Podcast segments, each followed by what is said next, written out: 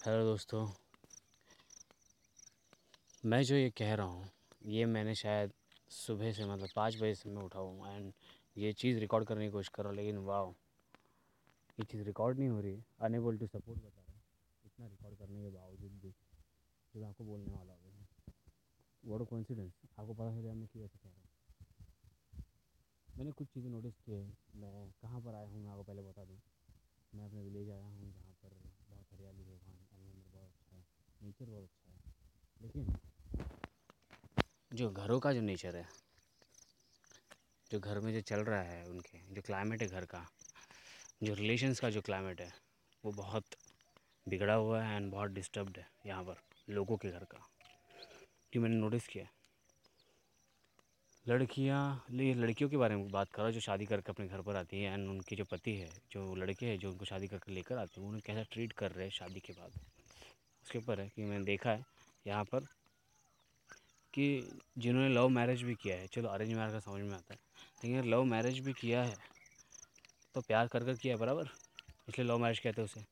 लेकिन love marriage के बाद में जब लड़की आपके घर पर आती है, आप लेकर आते हो उसे, आपने बहुत सारे वादे किए होंगे शादी से पहले, ज़ाहिर सी बात है, इसलिए आपने लव मैरिज किया एंड फिर जब वो घर पे आते हैं तो आपका ट्रीटमेंट है वो धीरे धीरे बदलने लगा धीरे क्या? किसी के साथ एकदम सडन एकदम क्या कहते हैं ना, एकदम चेंज हो जाते हैं लोग।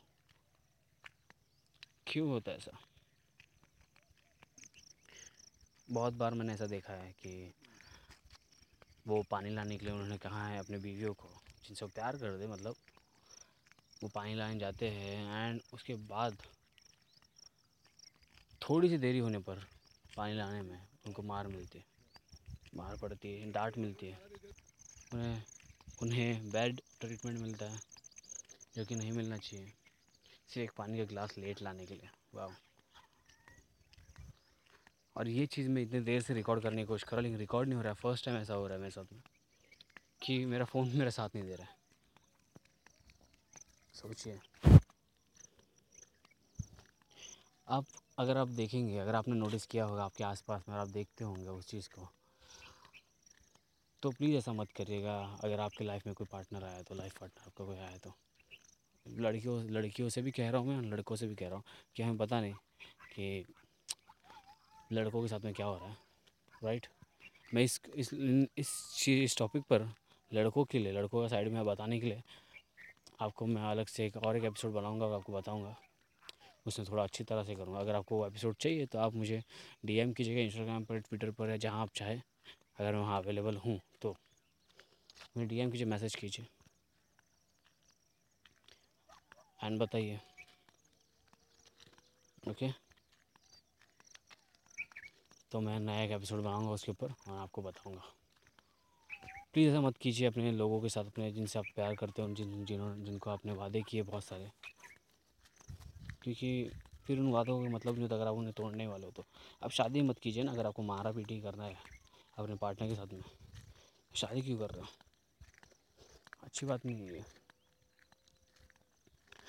तो ध्यान रखिए उन्हें अच्छा ट्रीटमेंट दीजिए क्योंकि वो कोई चीज़ नहीं जिन्हें जिनको आपने बाज़ार से खरीद के लाया जैसे कोई टॉय हो हम्म, दो तीन दिन जब तक तो वो नया है तब तक आप खेलते हो उसके साथ में उससे अच्छी तरह से रखते हो अच्छा ट्रीटमेंट देते हो।